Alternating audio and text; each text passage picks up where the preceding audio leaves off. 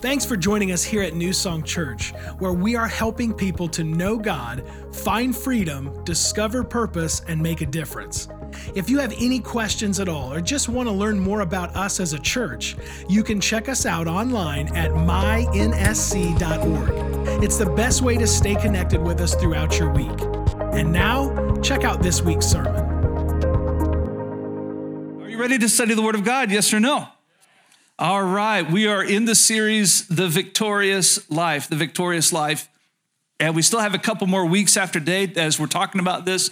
Next Sunday, we're going to hit anxiety and worry. The next week after that, it, we cannot talk about a victorious life without talking about the, the ministry and the works of the Holy Spirit within us. So that's going to be two weeks from today.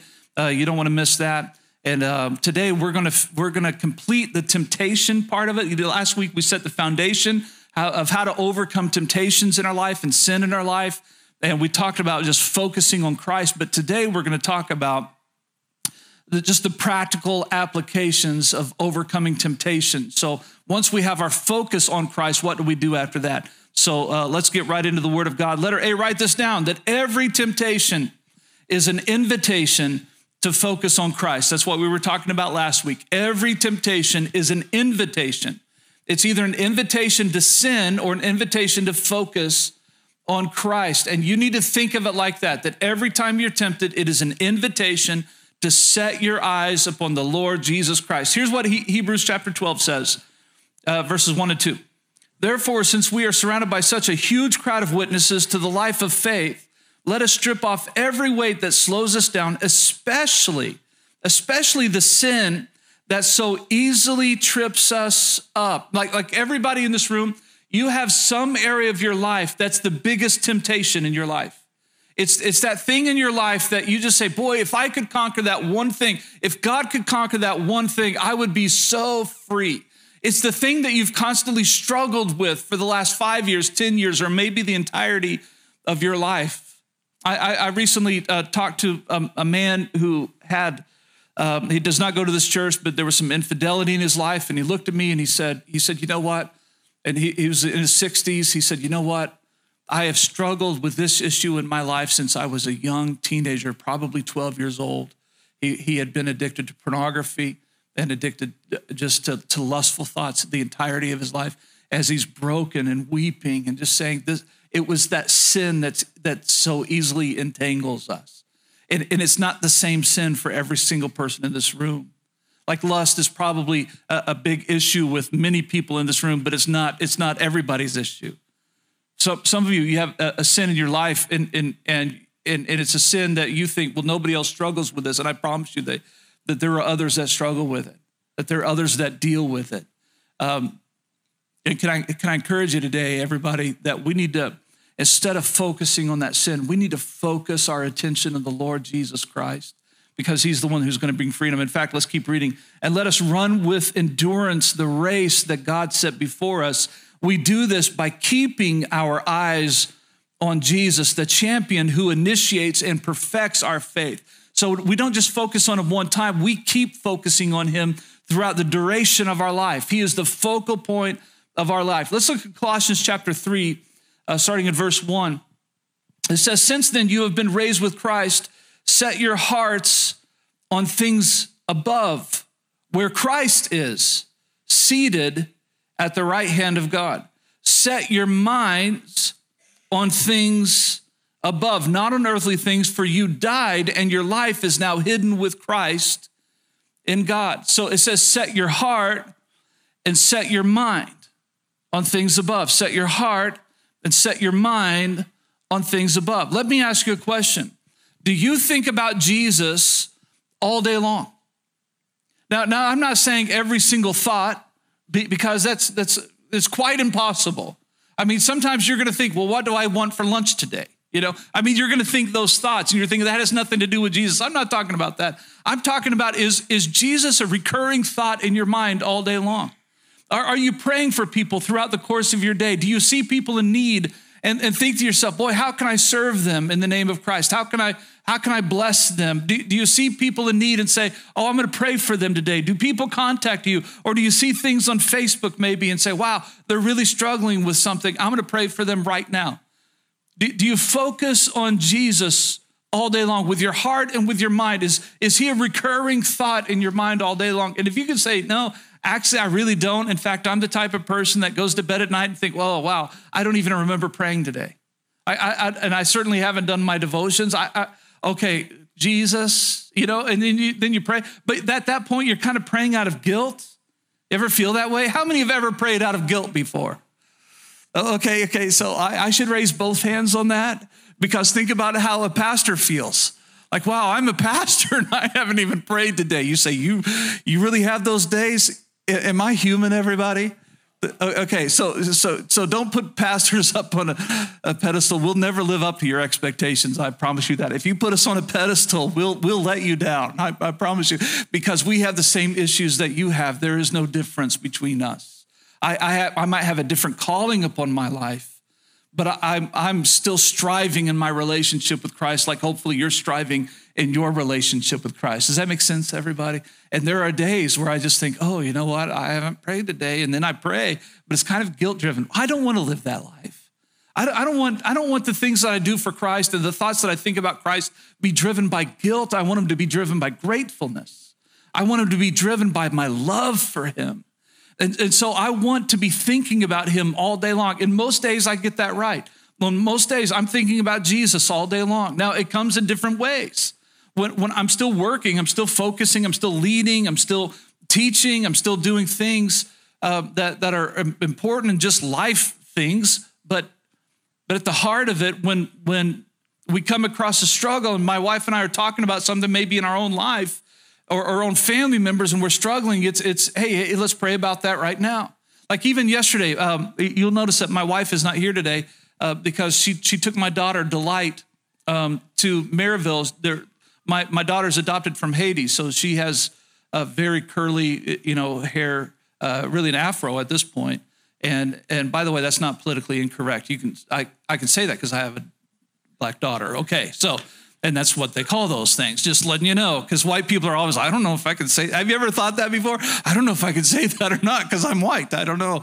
Or I'm just, you know, well, it's okay to say that. So she has an afro. And so we took her to Crown Point, and it's a two day process to put these things in her hair called Sisterlocks. And, and it's kind of like these little tight uh, dreadlocks type of things. And, and it makes it where it's very easy maintenance over the long term which Jennifer is so excited about, but it's a two day process. It's like 16 hours to turn her hair into this. And so she had to be there yesterday and today. And so Jennifer was kind of worried because Delight's hair is very brittle, it's very dry. And, and Jennifer said, You know what? I'm, I'm really kind of nervous about it. Well, my, my response was, Hey, let's pray about that. Like, let's, let's come. And so we just pulled Delight and we literally prayed over her hair, everybody. Uh, she just sat on my lap and I just blessed her with good hair, you know, like, like Lord, let this work because this has been an issue in our life. And, and, it's been stressful for my wife. I'm telling you, do you think those thoughts, everybody? Do you think those thoughts? Is Jesus a recurring thought in your life? Like, like when you run into something, even something weird, even something that most people would think of normal, like a haircut. Oh God, let, let, let this work out. We need this to work out. You know what I'm saying, everybody? Like really, really focusing your life on the Lord Jesus Christ. Can I call all of us to that? Can, can I call you to that? Just a focal point of your life focal point of your life. If you get nothing else out of this day, get that. Just get that. Set your minds and set your hearts on things above. What, what's this? Verse 3 of Colossians 3. For you died. You died. And your life is now hidden with Christ in God. Like you died to the things of this world. You, you died to, to, to the things that the devil would pull you into, the things that, that, that are temptations to you. You're supposed to be dead to those things. And in fact, you have been fully made alive in Christ Jesus. And I, so I tell people, you are alive in Christ, now act like it. Don't go back to the things that are death. Don't go back to the things that bring destruction. Don't go back to those things. You're dead to those things. You have been made alive in Christ Jesus. Can I get an amen, everybody? That's a great place to say amen. Because you are alive. Well, Pastor, I still, I still sin though, and I don't want to. And the fact that you don't want to is proof that you've been made alive. It's proof that Christ is in you. and that He's working in you. So set your hearts and your minds upon Him because He wants you to experience freedom like you've never experienced before. Let her be, write this down that when you focus, when you focus, I'm sorry, when your focus changes, your direction will change too. So if you if you set your heart and your mind on the things of, of God, on, on Christ Jesus, when you focus your attention on Christ, your direction will naturally change. Instead of, instead of heading towards the things that are sinful, you'll, you'll head towards the things that are righteous. It, your, your focus changes your direction. And one of the clearest places we see this in Scripture is actually a, a, a, a portion of Scripture about King David that most of you have heard before. You, you've known this before, maybe even heard sermons about, but there's some in the room that, you know, this is new to you, and I'm going to teach it anyway.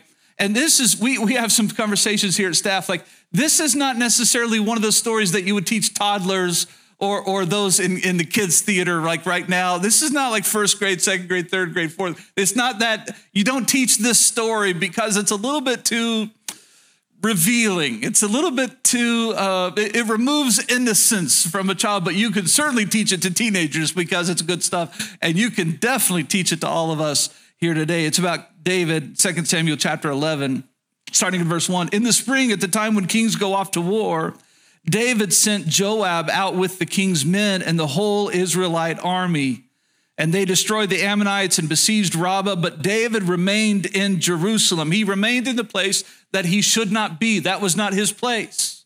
He wasn't supposed to be in Jerusalem. He was supposed to be on the battlefield. That's where he was supposed to be. But he remained behind. Can I tell you something? One of the biggest one of the biggest ways to avoid temptation in your life is not go where you used to go. Just letting that sink in. If you've, if you've been an alcoholic in the past, how many know it's not wise to hang out at the bar? It just ain't wise. If you, if you, uh, if you have been, if you've been addicted to, to drugs of any type, how many know it's not wise to go back to the old friends who used to sell and deal? That's not wise. If you've been addicted to uh, uh, computer pornography, it's not wise to, to hang out in front of your computer. It's just not wise. You see what I'm saying? So you need to be where you're supposed to be. And, and David wasn't. He wasn't where he was supposed to be. And because he was uh, in a place that he was not supposed to be, this temptation became very real. Verse 2 Once from the roof, he saw a woman bathing, and the woman was very beautiful. How did David know that? Because he was focused on her. He saw her and he saw her beauty. And the, the problem wasn't that he saw it, the problem was that he kept seeing it, that he kept focusing on it. Because let, let me tell you something in this world you're going to be tempted. There are at times things that will just show themselves unexpectedly and it's our job as believers at the first moment of temptation to turn away, to say, No, I'm not looking at that. I'm not, I'm not going to set my eyes on that. And David had the ability to walk away and get off the roof, but he didn't. He focused his attention on this beautiful woman who was bathing. Verse three, and David sent someone to find out about her, and the man said, She is Bathsheba, the daughter of Eliam, and the wife of Uriah the Hittite. And then David sent messengers to get her. She came to him and he slept with her. He had an affair. And he actually not only sinned himself, but he caused this woman to have an affair who had entered into this relationship with innocence. But he was the king. And so she did what the king wanted. And he caused pain in her world too, there's always a ripple effect to sin. It doesn't just affect you, it affects others. I, and I know that because I counsel people over and over and over and over again. And there's always a loved one sitting in tears that has been affected by the sin. And it gets really bad when children are involved. And it's heartbreaking, everybody. It's just heartbreaking. It's like we, we say it this way here at New Song that when you throw a rock into a pond, there's a big splash. Let, let's say that that's the sin. But the ripple effect of that rock goes on all the way to the shore. There is a ripple effect of sin. And it doesn't just affect you, it affects others in your world. And this is David's sin. I should say one of David's sins because he had a few. You're like, what else did he do? Read your Bible, you'll find out. All right, everybody? Let's slip that right in there. I'm going to teach you a couple things. Write this down. That everything begins with a thought. Everything begins with a thought. And, and, and thoughts determine actions. Write that down. Everything begins with a thought, and thoughts determine actions. So if you want to control your action, you must control your thoughts. If you want to control your actions, you have to control your thoughts. You have to take every thought captive and make it submissive to the Lord Jesus Christ. That is, that is a war term. It, it's, a, it's, it's war terminology. You have to take that thought captive and make it submissive to Christ. Meaning it's a battle, everybody. It's a battle. It's not going to come easy. Well, I'm so tired. I'm so exhausted from it. Yeah, it's in a battle. You're in a battle. It's going to get tiring, but freedom is worth it. Victory is worth it. You stay in the ba- battle. You don't allow sin to grow, right? Because we read last week when you allow sin to grow, it actually produces death and destruction and pain in your life. It brings about death, the Bible says. That's not good. So every everything begins with a thought, and thoughts determine actions. I love what Ecclesiastes says. Ecclesiastes 10, verse 2 and 3. Wise thinking leads to right living. Why? Because everything begins with a thought. Wise, think, wise thinking leads to right living. What's this? Stupid thinking leads to wrong living. Fools on the road have no sense of direction. Remember last week we were talking about the path, the path, that there's a, there's a path to sin. Fools on the road have no sense of direction. The way they walk tells the story. There goes the fool again. And how many, time have you, how many times have you looked at somebody who's just acting bad? They're, they're living in sin, and something inside of you, you don't word it like this, but you're like, well, there goes the fool again. There they go again. How many of you have a loved one that has kept getting, getting into sin over and over and over again, no matter how many times family members tell them, don't do that, don't go there, don't give in, come on, you, you can be free from this, that they walk towards it and you say, well, there they go again. There they go again. Now let's stop that right there and, and let's personalize that. How many people have said that about you? Oh, there he goes again. There she goes again. Come on, everybody. How many have ever been stupid? right? Right? Be- because, because stupid thinking leads to, to wrong living. And just like you've seen other people live a wrong life, could, could it be that you've, you've not always been successful either? And so, so is it wise for us to point our fingers at other people? Or is it wise to, to say, you know what, I'm gonna deal with this myself with Jesus. I'm gonna focus on me. I'm gonna focus on me in Christ as Jesus deals with others, as the Holy Spirit deals with others, so I want Jesus and the Holy Spirit to deal with me because I don't want to live a foolish life. I want to live a right life. And can I tell you something? Let's just get our eyes off of what everybody else is doing wrong and put our eyes upon what Jesus wants to solve in us. Let's put our eyes on the author and the finisher of our faith, the champion of our faith. Let's put our eyes there and allow him to work inside of us and deal with us about things that we're struggling with, knowing that He's dealing with our family members and our loved ones and our friends and our coworkers the same way that He's dealing with you, He's dealing with them. They might not admit it, but He is. Because why? Because He loves them just as much as He loves you. So let's stop judging people and let's start receiving the life Christ has for us. Well, that's good stuff right there. Practical steps to overcome temptation. I told you we we're going to get practical today. And, and, and here, and well, all this has been practical, but here are just four steps, four steps to overcome temptation in your life. The first one is this that God's word is precious. God's word is precious. You need to study it. You need to protect it and you need to treasure it. God's word is precious. And God's word will help you overcome temptation. How do we know that? Psalm 119, 11, one of the most popular verses in the Bible. I have hidden your word, God. I have hidden your word in my heart that I might not sin against you. I've hidden it in my heart. How many know that you hide things that are precious? You hide things that are valuable. You, you protect things that are precious. God's word, that's why I said it that way, that God's word is precious. It's valuable, and we hide it deep within. So, so whenever um, uh, we have family members come over to our house, and now, especially, it's worse when they're toddlers. You know what happens when toddlers come over to your house or our house? What do we do? We take everything at that level that is precious and we put it away because they're going to walk around the coffee table, right? They're going to stumble around the coffee table and they're going to reach for anything they can reach for. And so we take all of the precious things that we don't want broken and we put them in places that they will be protected. We hide those precious things. So the word of God is precious and it needs to be hidden within us because the devil will come and try to take things from you. He'll try to steal the word from you. He'll try to choke it out, the Bible says. But we take his word and we hide it inside of us.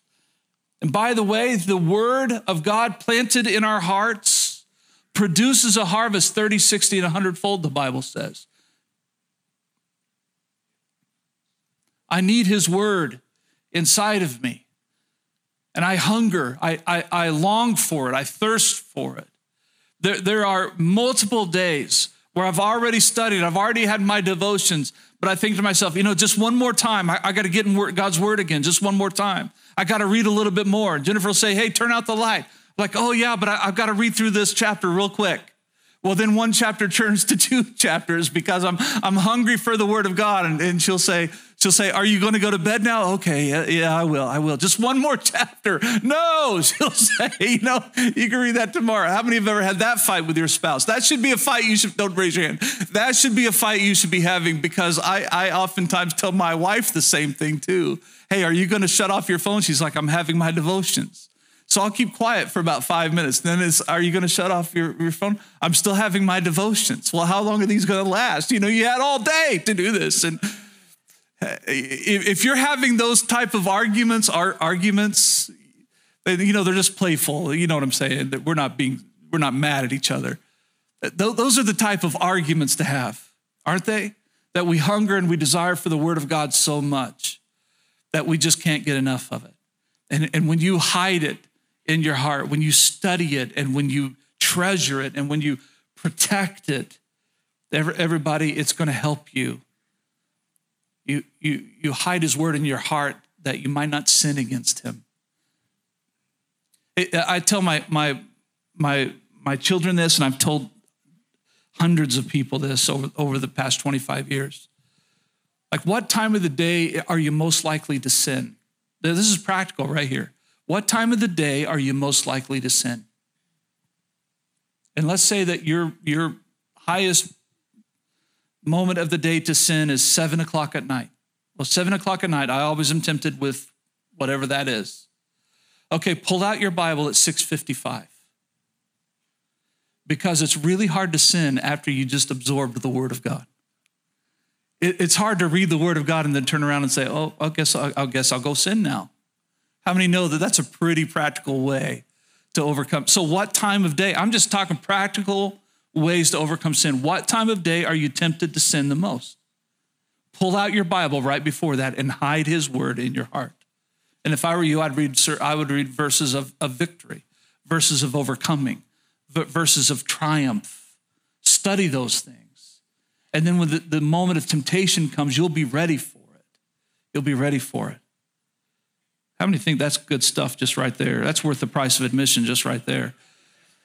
Number two, pray for strength. Pray for strength. Remember, right after, right after uh, Jesus um, spent his time at the Last Supper, and he's he's spent his time with the disciples, and he led them in communion together. And then he went to the Mount of Olives. He went to the Garden of Gethsemane because he's going to go pray. and he knows what's coming. And, and this is where this is where in, in Luke chapter 22 that it, it records that Jesus is so stressed out because he knows what's coming that he's sweating great drops of blood. Like he is so stressed. So he's about to go off to pray, and he looks at his, at his disciples and he, he says this. On reaching the place, he said to them, Pray that you will not fall into temptation. Pray that you will not fall into temptation. These are the words of the Lord Jesus Christ. So we need to hide God's word in our heart, but we also need to pray for strength. So if you're tempted at seven, pull out your Bible at 655 and then pray at 659. Turn it into a prayer. Lord, I accept your word. I receive it in my life. I thank you that I am a victorious believer. I'm a victorious Christian. Christ in me is greater than he who's in the world. And I want to say, thank you, Lord, for helping me overcome this temptation. I reject it in Jesus' name. And then do whatever you should be doing, which is not sinning. Everybody get that?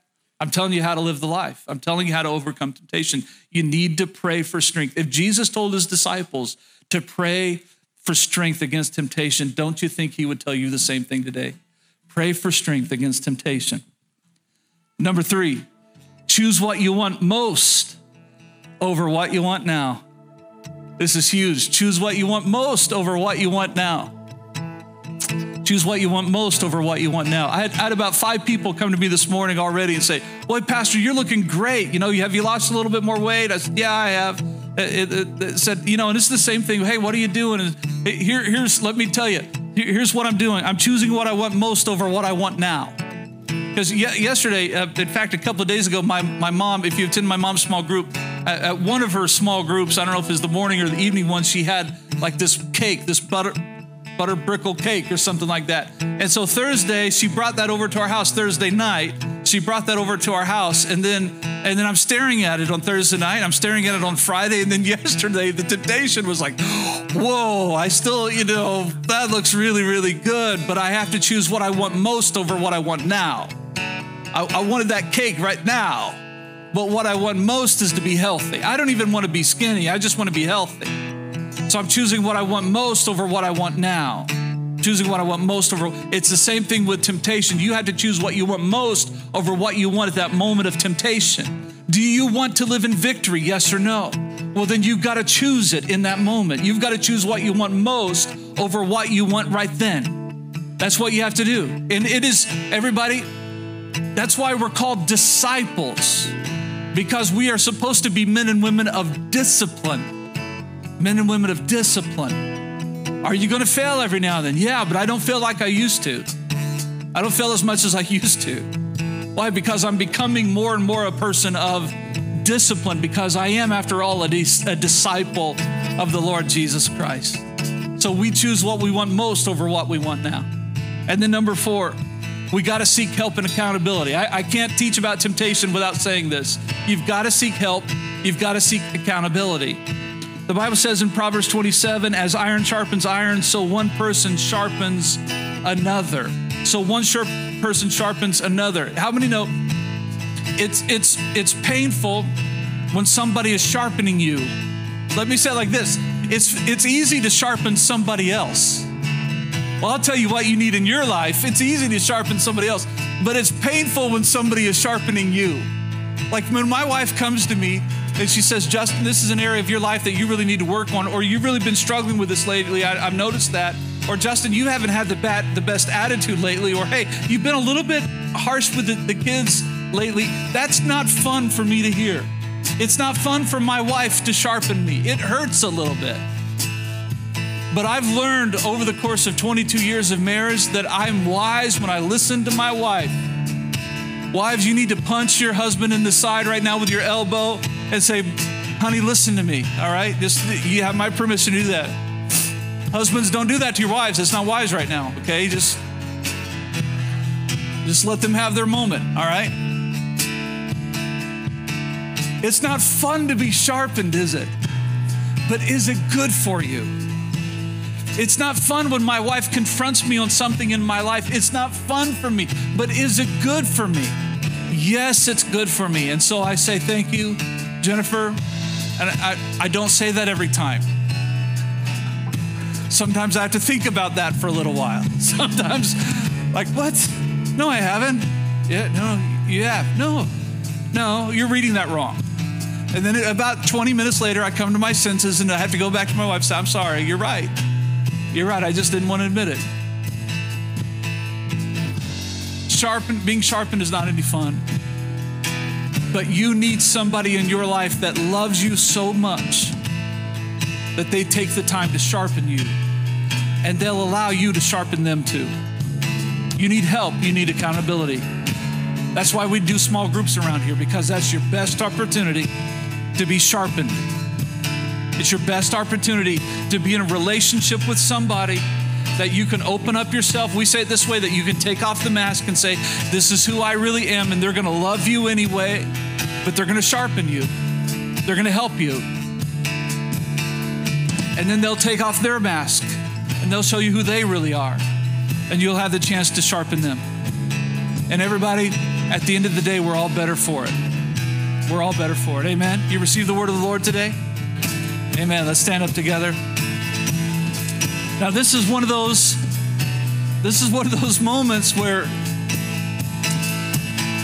you, you decide to actually just go out and live this, right? This is one of those moments that you decide that you just go out and live this. You just go out and live this. Like, like the, okay, so let me say it this way the mass altar call today is, is not a matter of, okay, well, how many needs to put this into effect in their lives? Raise your hand. Well, we, all, we would all raise our hands because we all need to follow this. This is one of those messages that applies to 100% of us, straight across the board. And this is one of those messages that your response doesn't need to necessarily happen now. Your response needs to happen after you leave. When you face the world, when you face temptations, you're going to know how to handle it. I've done my best to equip you to handle temptations in your life, but now you need the discipline to follow through with it. All right? So now we pray, Lord, strengthen me. Lord, give me wisdom. Give me desire. Let's pray, let's pray a prayer like that. Would you do that with me? Could we just open up our hands toward heaven? Jesus, Father, Holy Spirit, once again, we surrender. We offer our lives and we're asking, speak to us, strengthen us. Holy Spirit, strengthen us so that we can live a life of victory. Give us wisdom, Father. Let your word come alive in us that we, we would not only study it, but we would embrace it, we would remember it, we would live by it, that we would be a person of discipline. Lord, that we would hunger and thirst for righteousness more than we hunger and thirst for anything in this world. Lord, I pray that every single moment of every single day we would be reminded to follow you, to focus on you. So, once again, we are giving you our lives in surrender. We're giving you our worship. We're giving you our words. We're giving you our thoughts. We're giving you our hearts. We're giving you all of us so that we can live the life that you've called us to live, so that we could be the people that you've called us to be so that we could live the victorious life and show the world that we are more than conquerors through Jesus Christ who strengthens us, who lives in us. We want to live that type of life, Lord. So we offer ourselves to you and we invite you in to our lives, to every moment of our lives. Father, we give ourselves to you and we thank you for changing us and for molding us and making us into your image. For the glory of your name, we pray these things in Jesus' name. As a church, it's our honor to play a small part in what God is doing through your life, and we would love to continue on that journey. To find out what your next steps could be in your relationship with Christ, all you have to do is go to mynsc.org/connect. Thank you to all of you who consistently give, serve, and pray. You are the ones that God is using to truly make a difference in our community as we live out our mission of leading people to become fully devoted followers of Christ. We hope you tune in next week.